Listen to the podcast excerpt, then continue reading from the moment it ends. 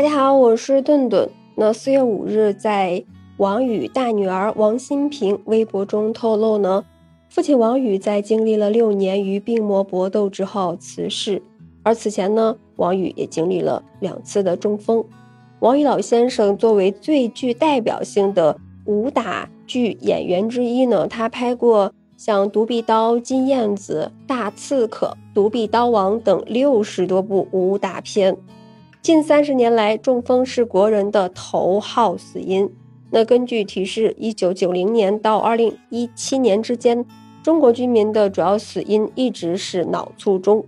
那数据也显示呀，一九九零年到二零一七年这二十七年间，其他疾病位置呢是有变化，但是唯一没有变化、一直居于首位的中国居民主要的死因就是脑卒中，也就是顿顿刚才所说的这个中风。那为什么脑卒中一直是死亡的首因呢？首先呀，就是慢性的病人越来越多了。二零一五年发布在首个中国脑卒中防治报告的调查结果也表明，影响脑卒中发病的主要原因，吸烟占了百分之三十，血脂异常占了百分之二十九，血压占百分之二十五，超重呢占到了百分之二十一点五，那糖尿病呢占了百分之六点七。那可见呀，这些慢性病是影响我国脑卒中防治任务的一个重要因素。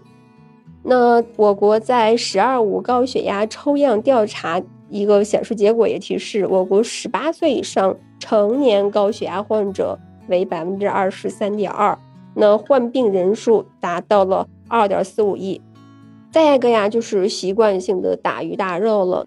那我们拿着吃糠咽菜的基因。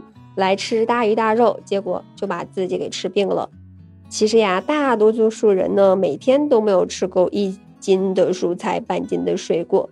中国疾病预防控制中心慢性非遗传性疾病防控中心研究发现呀，大多数人的水果的日常摄入量低于每天两百到三百五十克的推荐标准，只有四十点七克。可想而知，我们的蔬菜和水果其实每天还是没有吃够的。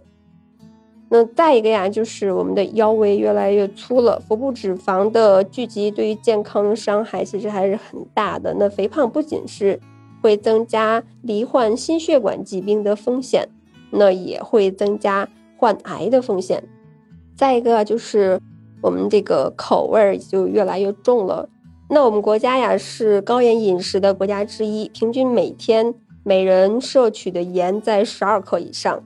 那食盐摄入过多是高血压三大危险因素之一。同时呢，吃盐过多还可以增加像胃病、骨质疏松、肥胖等一些疾病的患病风险。很多人都喜欢吃咸菜，或者呀用酱油烹调，无形之中都增加了盐的摄取。那建议成年人每天。呃，食盐的摄入量呢，不要超过六克，也就是我们一啤酒瓶盖儿那么多。那两到三岁的幼儿呢，摄入量一般不超过两克；四到六岁的幼儿呢，不超过三克；七到十岁儿童呢，不超过四克；六十五岁以上的老人呢，要减量，不超过五克。那我们再往下说啊，还有一个危险因素，那就是一直戒不掉吸烟。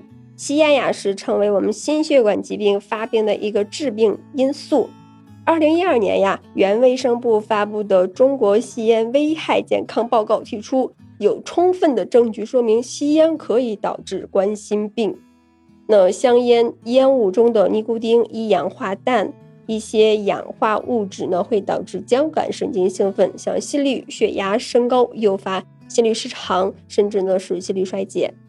那我们说最后一个。影响我们的就是这个越来睡得越晚了。那晚上您是几点睡呢？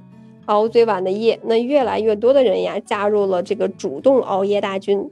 但是呀，长期熬夜的危害呀，可是比你想象中大得多呢。